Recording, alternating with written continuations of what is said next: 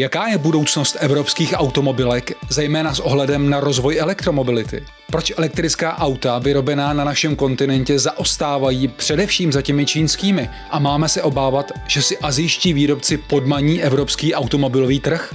Jaká je naděje, že Evropa v příštích letech přijde s průlomovým řešením, které by narušilo technologickou a surovinovou dominanci Číny? Nejen o tom jsme si povídali s Erichem Handlem, vydavatelem a specialistou na problematiku automobilového průmyslu. Do studia portálu Business Info dnes dorazil Erich Handl, šefredaktor a vydavatel specializovaného časopisu Automakers. Vítám vás tady, dobrý den. Dobrý den.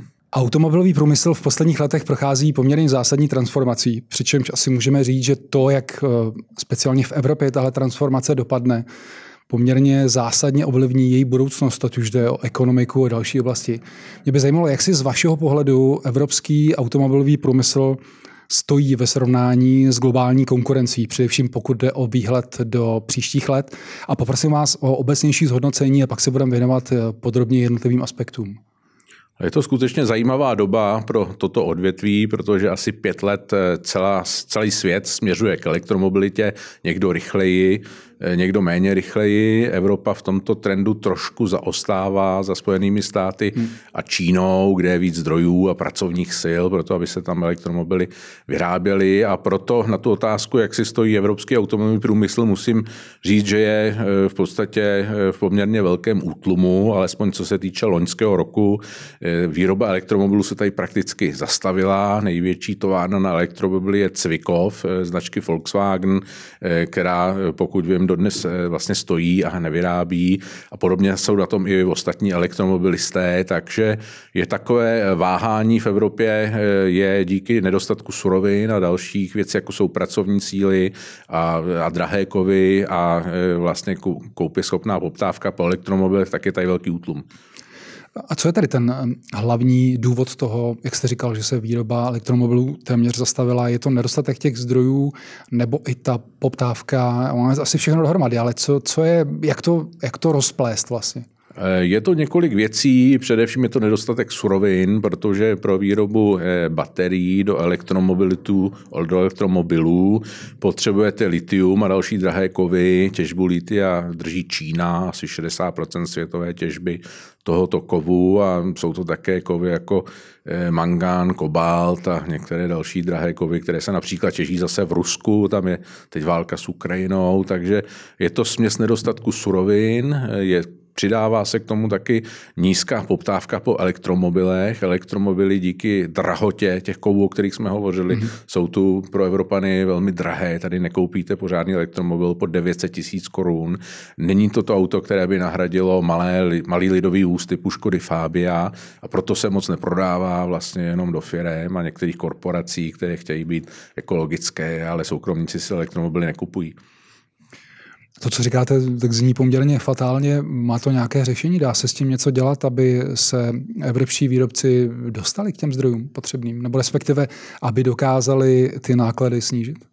Tak cesty jsou dvě. Buď to se opět uvolní stanovené emisní limity a ty jsou eh, tak tvrdé, že do roku 2035 by prakticky v Evropě nemohly se produkovat automobily se spalovacími motory. Čili myslíte, že tím, že se uvolní limity, to znamená, že by se opět začala, eh, začala soustředit výroba na spalovací motory? Spalovací motory by pokračovaly, jejich výroba, to jak pro osobní vozy, tak pro nákladní, to je jedna z těch cest.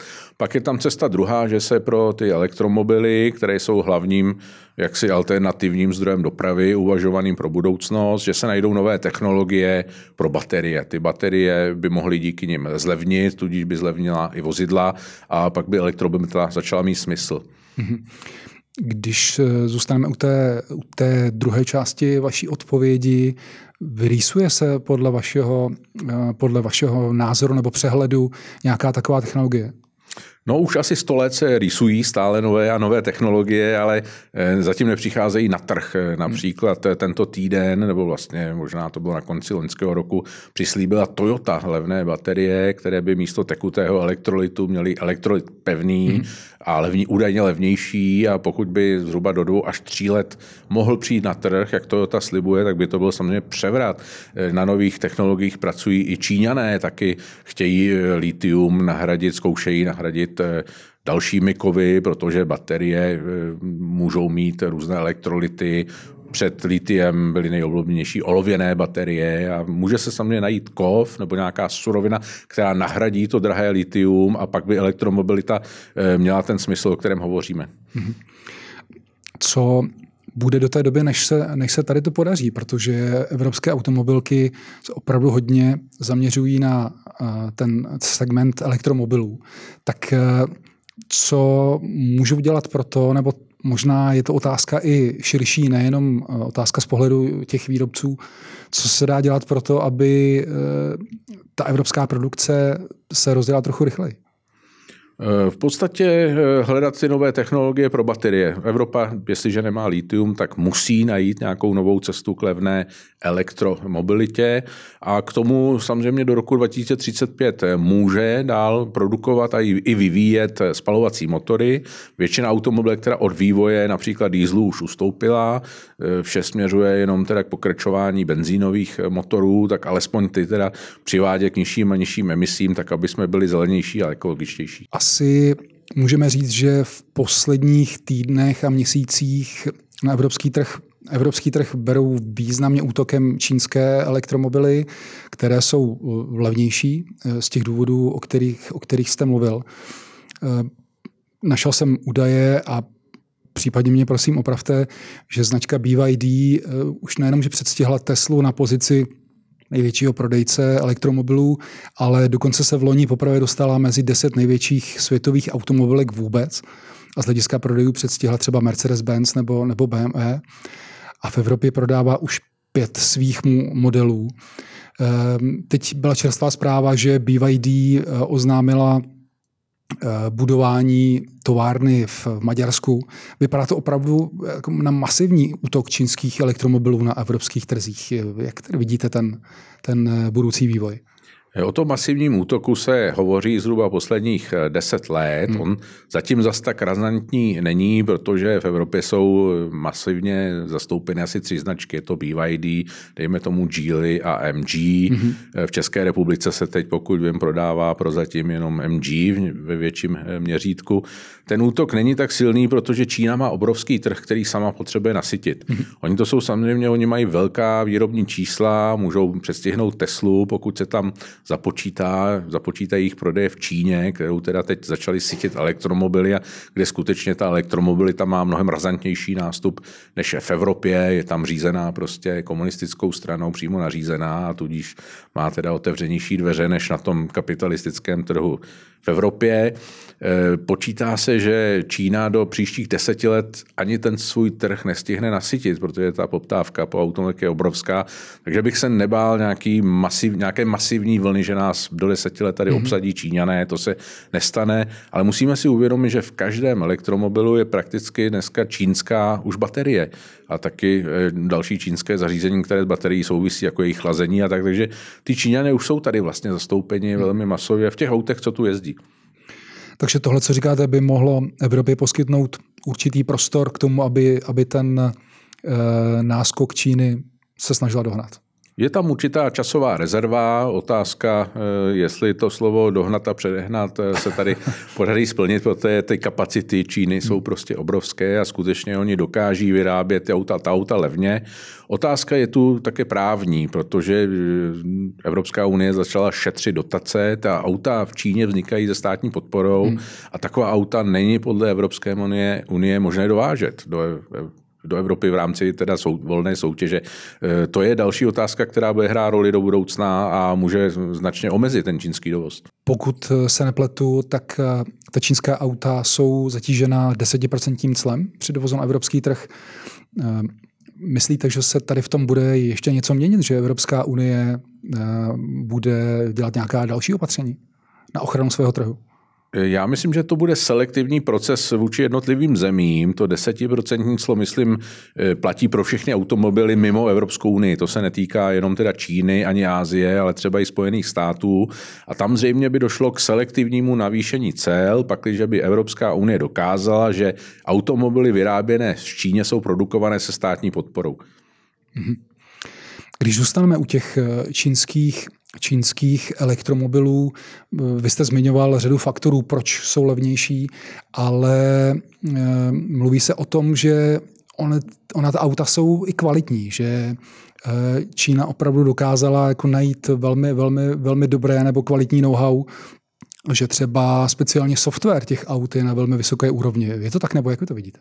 No je to tak, protože Evropa se dlouhá léta zaměřovala na vyvíjení dokonalých spalovacích motorů. To je prostě evropská doména, která tady má stoletou tradici a v tom nás eh, žádná eh, Čína ani jiná azijská země, snad kromě Japonska, nemůže dohnat. Prostě tam je Evropa vepředu. V té elektrotechnice je to naopak. Eh, elektronická výroba se stěhovala počátkem 80. let zejména do Ázie. To nebyla jenom auta, ale všechny ty kazeťáky hmm. a magneťáky a to všechno, co se produkovalo už od 80. let například v Japonsku. A oni mají ten náskok v elektrotechnice, mají tam zdroje, pracovní síly i tovární, výrobní kapacity na to, toto produkovat a skutečně být lepší než Evropa. Už jste slyšeli první díl našeho rozhovoru s profesorem Vladimírem Matolínem, ve kterém jsme téma výroby vodíku co by energetického zdroje pro domácnosti a malé firmy otevřeli a představili inovativní řešení jeho společnosti Leancat? Pokud ne, měli byste to napravit co nejdříve. Mohli bychom se zaměřit eh, specificky na evropský trh, podívat se třeba na jednotlivé země, jak na tom jsou, protože řekli jsme si, že evropský trh za tou Čínou trošku pokulhává a z těch důvodů, které jste zmiňoval, ale jsou tady třeba nějaké větší rozdíly mezi jednotlivými zeměmi. Rozdíly jsou velké, ale musíme to rozdělit na výrobu a prodej v jednotlivých hmm. zemích. Ta výroba se soustředí eh, v těch průmyslových zemích eh, kolem Německa a Francie, v podstatě v takovém tom průmyslovém jádru Evropy. Některé automobilky, například eh, v Itálii, začaly v podstatě upadat a združovat se právě s těmi francouzskými automobilkami, zvláště kvůli vysokým nákladům na zavádění elektromobility. To je zejména automobilka Stellantis, mm-hmm. která dneska zahrnuje Peugeot, Citroën, Opel, Fiat, Jeep a ještě některé další značky, které bych tady dlouze jmenoval.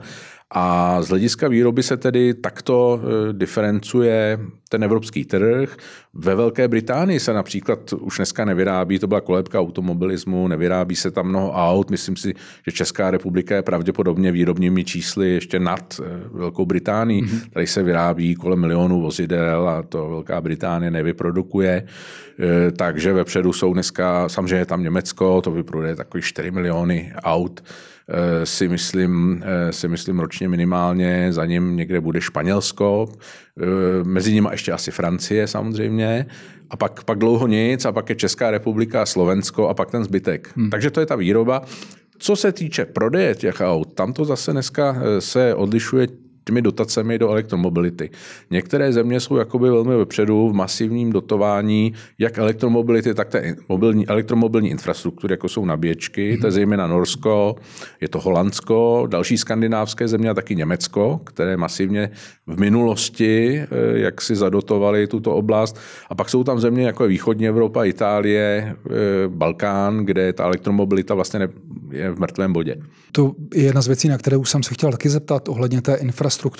Takže je to tam tak, že v některých zemích je rozvinutá docela dobře, ale v řadě jiných eh, je ta úroveň mm, výraznější. Eh, určitě je tam eh, ta čára mezi východní Evropou a hmm. západní Evropou, kde infrastruktura dobíjecí je poměrně rozvinutá. V Holandsku, Norsku, Německu najdete spoustu rychlodobíječek. U nás těch dobíjecích míst je tak dohromady asi, já nevím, 4 tisíce hmm. a rychlodobíječek z toho pětina. To se možná ještě přehnal jestli se můžeme i zaměřit na Česko, jak je na tom Česká republika, pokud jde o, o e, rozvoj elektromobility. Zase to musíme v tom rozvoji rozdělit na výrobu a na prodej. Ve výrobě každá z našich třech velkých automobilek v podstatě v té elektromobilitě je poměrně rozvinutá. Škodovka navazuje na ten vývoj elektromobilní Volkswagenu, hmm. mají společné platformy, ty elektromobilní platformy MEB, samozřejmě společný nějakou baterií a toho všeho, takže dá se říct, že už delší leta produkuje Škodovka elektromobily, bylo to nejdřív poměrně úspěšné malé Citigo, které se vyrábělo v Bratislavě, dneska je to zejména Enyaq. Hyundai v Nošovicích také vyrábí automobily, nechci jim dělat reklamu, ale Kona je asi nejznámější elektromobil, hmm. co, která se vyrábí na Moravě. Stejně tak kolínská Toyota eh, je známa, ta značka jako taková se teda vyrábí Yarisy hybridní, ale celkově ta značka je samozřejmě v elektromobilitě velmi vepředu. To je výroba, ale co se týče prodeje a rozvínu, rozvoje té infrastruktury dobíjecí v Česku, tam jsme pozadu. To se tady elektromobily příliš neprodávají, není o ně zájem a činí možná ani ne 3% z ročního prodeje nových vozů v Česku. Jak to vlastně je s tím rozvojem infrastruktury? Kdo by na to měl především tlačit? Protože člověk si řekne, že pokud chtějí automobilky prodávat, tak by vlastně měli mít lidé tuhle možnost využívat, bez toho to asi kupovat nebudou. Jak tohle to funguje v těch zemích, kde ta infrastruktura je na tom je výrazně rozvinutá? Ty základní podmínky vytváří veřejná zpráva, ať je to teda státní zpráva hmm. nebo samozpráva, která prostě určuje samozřejmě ty mantinely a ty právní rámec, legislativy, která umožňuje vůbec vznik dobíječek a eh, toho všeho kolem. Takže je to ten veřejný sektor, pak to jsou i automobilky a dodavatelé pro eh, toto odvětví, kteří samozřejmě tlačí na to, aby se elektromobilní infrastruktura rozvíjela. Oni uzavírají nejrůznější, nejrůznější jako je skupinové kartely právě pro výstavbu těch hlavně rychlodobíječek. My jsme se bavili o tom, že čínský výrobce BYD oznámil, že bude budovat továrnu v Maďarsku. Eh, myslíte si, že to bude, nechci říct trend, ale že, že tohle to bude eh, častější, ta snaha čínských výrobců budovat tady, eh, budovat tady továrny nebo pobočky, tak aby se vyhnuli vlastně těm, těm clům.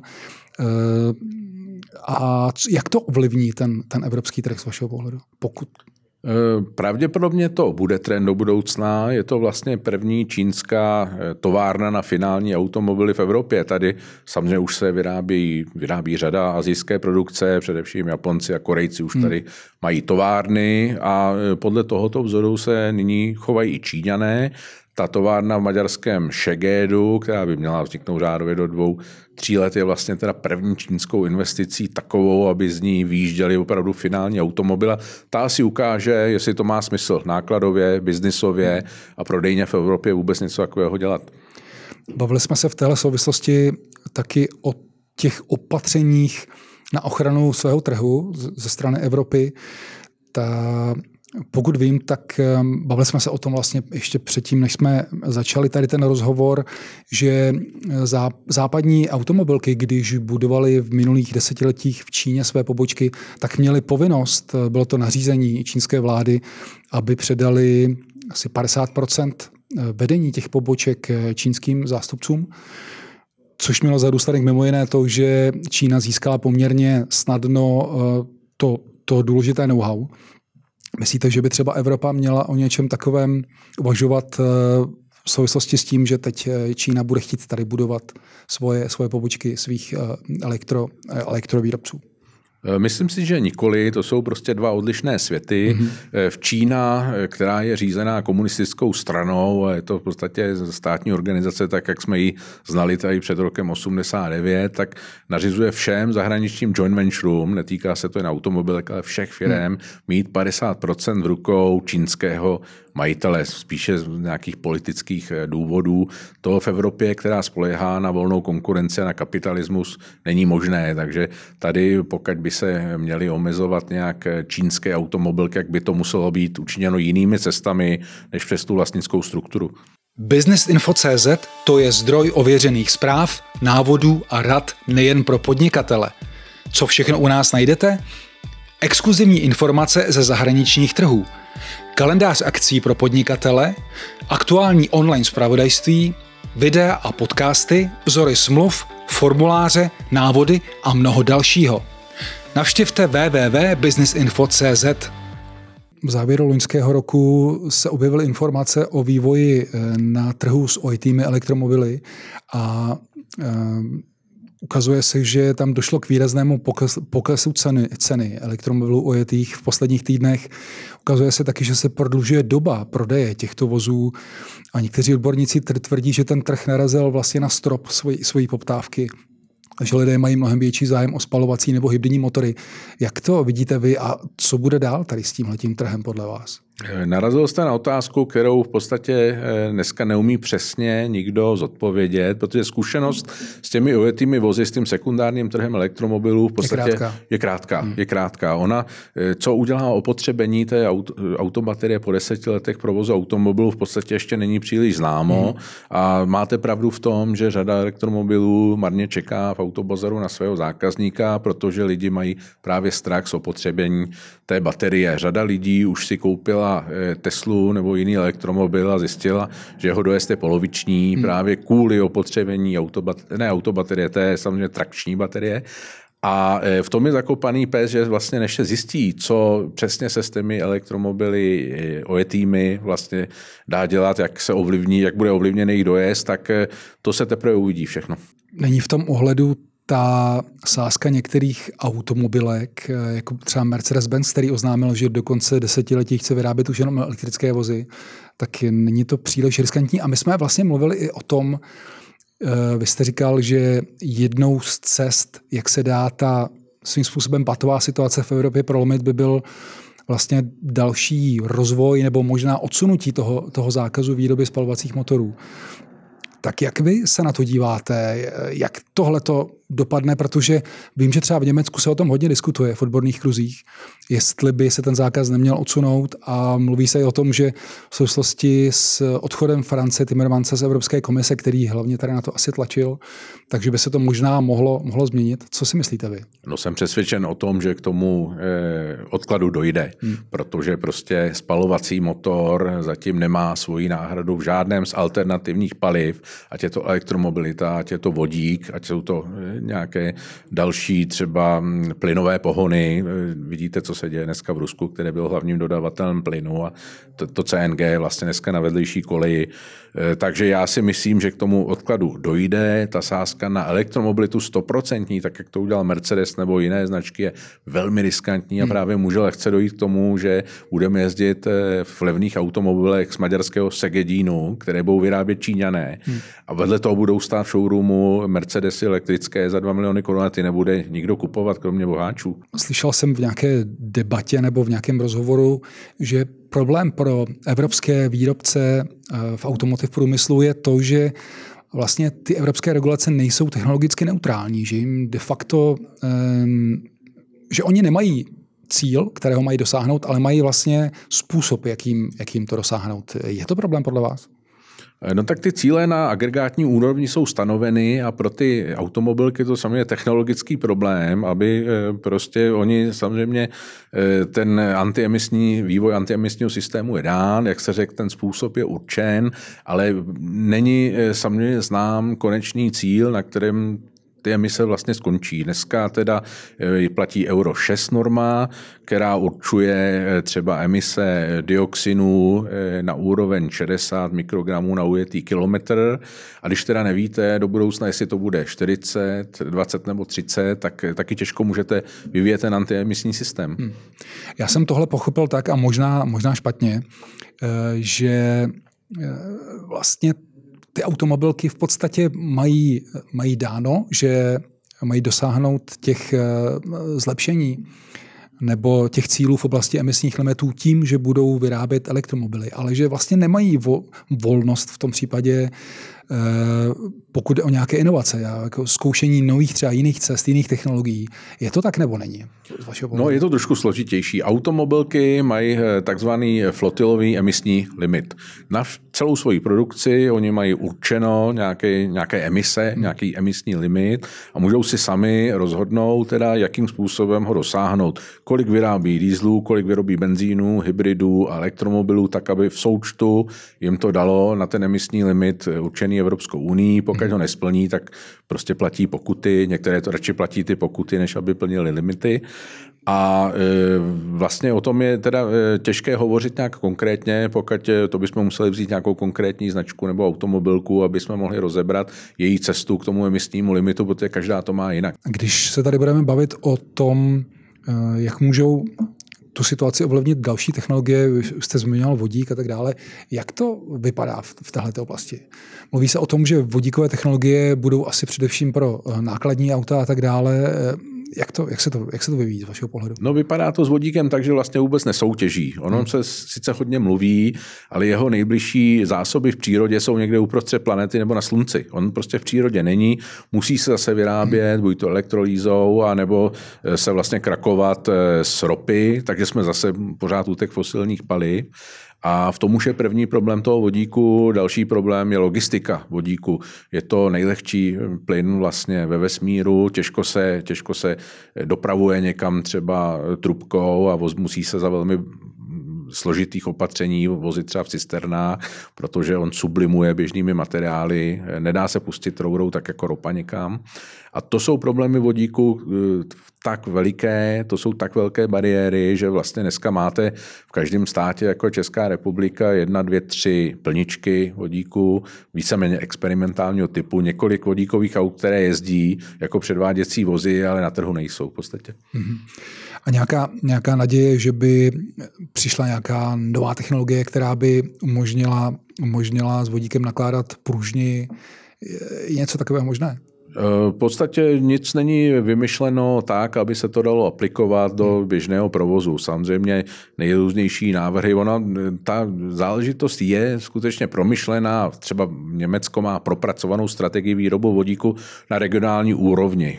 Když jedete po Německu, vidíte spoustu větrníků, větrných elektráren a ta myšlenka je taková, že v podstatě každá obec by si vyráběla z těch obnovitelných zdrojů elektrolýzou vodík a auta z té obce by jezdili teda na tu plničku vodíku na kraji obce a takto ekologicky by to mohlo fungovat. Skutečně to reálné je, ale v praxi je tam, jsou ty bariéry, o kterých jsem hovořil, je tam, jsou tam velké náklady na ty větrníky a, a problém recyklování toho všeho, až, to, až skončí ta životnost těch elektráren a elektrolyzérů. Takže vlastně, vlastně v, praxi, v praxi není zatím skoro nic. Když se bavíme o těch technologiích, jak to třeba vypadá s rozvojem autonomního řízení. Já jsem zaznamenal někdy nějaký názor, že Evropa tady v tomhle je opravdu hodně pozadu, že nás možná tady ten rozvoj eh, i mine. Jak vy to vidíte?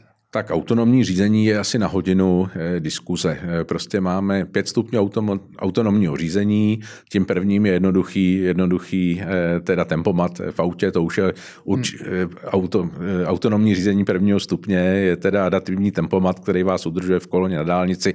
To běžně funguje. Pak jsou tam další čtyři stupně až po pátý, který je už skutečně autonomní, bez zásahů řidiče, tam můžete spát a to auto pojede. Evropa je tam asi mírně za Spojenými státy, kde už některé firmy skutečně testovaly v ostrém provozu eh, svoje automobily. Eh, tady například v Německu je jedna dálnice určená pro testování autonomního řízení, jsou tam na to i značky, ale v praxi taková ta, ta auta nejezdí a dlouho ještě nebudou. Čím to je, že, že eh, Evropa je pozadu tady v tom? Eh, je to dáno eh, technologickým vývojem, je to dáno legislativou, pořád evropská legislativa určuje řidiče jako toho hlavního zodpovědného eh, za to řízení vozidla i za případnou nehodu, hmm. takže by se celý legislativní rámec musel změnit, musela by se samozřejmě změnit infrastruktura, to autonomní řízení je představitelné na dálnici nebo v nějakém uzavřeném areálu, ale těžko ho můžete autonomní auto dneska pustit do Prahy. Pojďme teď k tématu dotací. Teď je vlastně na konci loňského roku se objevila zpráva, že podnikatelé i firmy v České republice by měli mít možnost eh, teď od ledna, až pokud se nepletu do konce září 25, žádat o státní podporu na nákup elektromobilu nebo na stavbu dobíjecí stanice. Já jenom připomenu, že eh, tam by měla být ta, ta podpora na osobní elektrický vůz až 200 000 korun a nákladní bateriový elektromobil nebo vodíkové auto by mělo být podpořeno částkou do 300 tisíc korun. Jak tohleto vy hodnotíte? třeba i v kontextu toho, že Německo před několika dny oznámilo, že naopak ten svůj dotační program po několika letech zastavuje, byť tam je to asi z důvodu především ekonomických problémů. Je to zajímavá věc, která se rozjela a rozjíždí hmm. Eh, letos v lednu. Je to první taková vlaštovka, protože žádné dotace vlastně v minulosti eh, nebyly. Byly nějaké, nějaká podpora veřejných institucí, které si nakupovaly elektromobily, a ne pro třeba běžného živnostníka, podnikatele nebo firmu. A myslíte, že to je, že to je krok správným směrem? Eh, tak je to nutný krok pro rozvoj elektromobility, protože lidé si za svoje kupovat elektromobily nebudou. Hmm. Ty se prostě neprodávají bez dotací, to jsme viděli v řadě evropských zemí. Takový nejilustrativnějším příkladem je Norsko, které zaplavilo masivními dotacemi ten trh. V podstatě elektromobily tam tvořily snad 80% prodeje v tom jednom roce, ale jakmile dotace zmizely, zase se lidé vrací ke spalovacím motorům. To samé v Německu, které utlo ty dotace vlastně v prosinci loňského roku nedávno a zase se tam ta, ty prodeje elektromobilů takhle padají. Bez dotací jsou elektromobily neprodejné, je to nutná prostě podpora, která nás může jedině posunout eh, jak si do té budoucnosti. To, co říkáte, znamená, že v podstatě jedině díky těm dotacím je možné se někdy v budoucnu dostat do stavu, kdy eh, budou elektromobily vlastně ekonomicky výhodné. Zatím to tak prostě není. Eh, při současné úrovni technologií a ceně těch baterií, kterou jsme už probrali, hmm. tak je to jediná cesta k elektromobilitě. Jasně. Program Elektromobilita by měl podnikatelům usnadnit nákup osobních a nákladních automobilů na elektrický a vodíkový pohon a také výstavbu dobíjecích stanic. Dotace je spojená s financováním pomocí úvěru. Podpora má tedy dvě části. Bankovní záruku za komerční úvěr a samotný finanční příspěvek. Záruku za úvěr poskytne podnikateli Národní rozvojová banka, a to až do výše 70% jistiny zaručovaného úvěru. V případě pořízení osobního vozu může rozvojová banka poskytnout záruku za úvěr od 300 tisíc do 1,5 milionu korun. Příspěvek u osobních aut může dosáhnout až 200 tisíc korun. U nákladních či vodíkových pak 300 tisíc korun.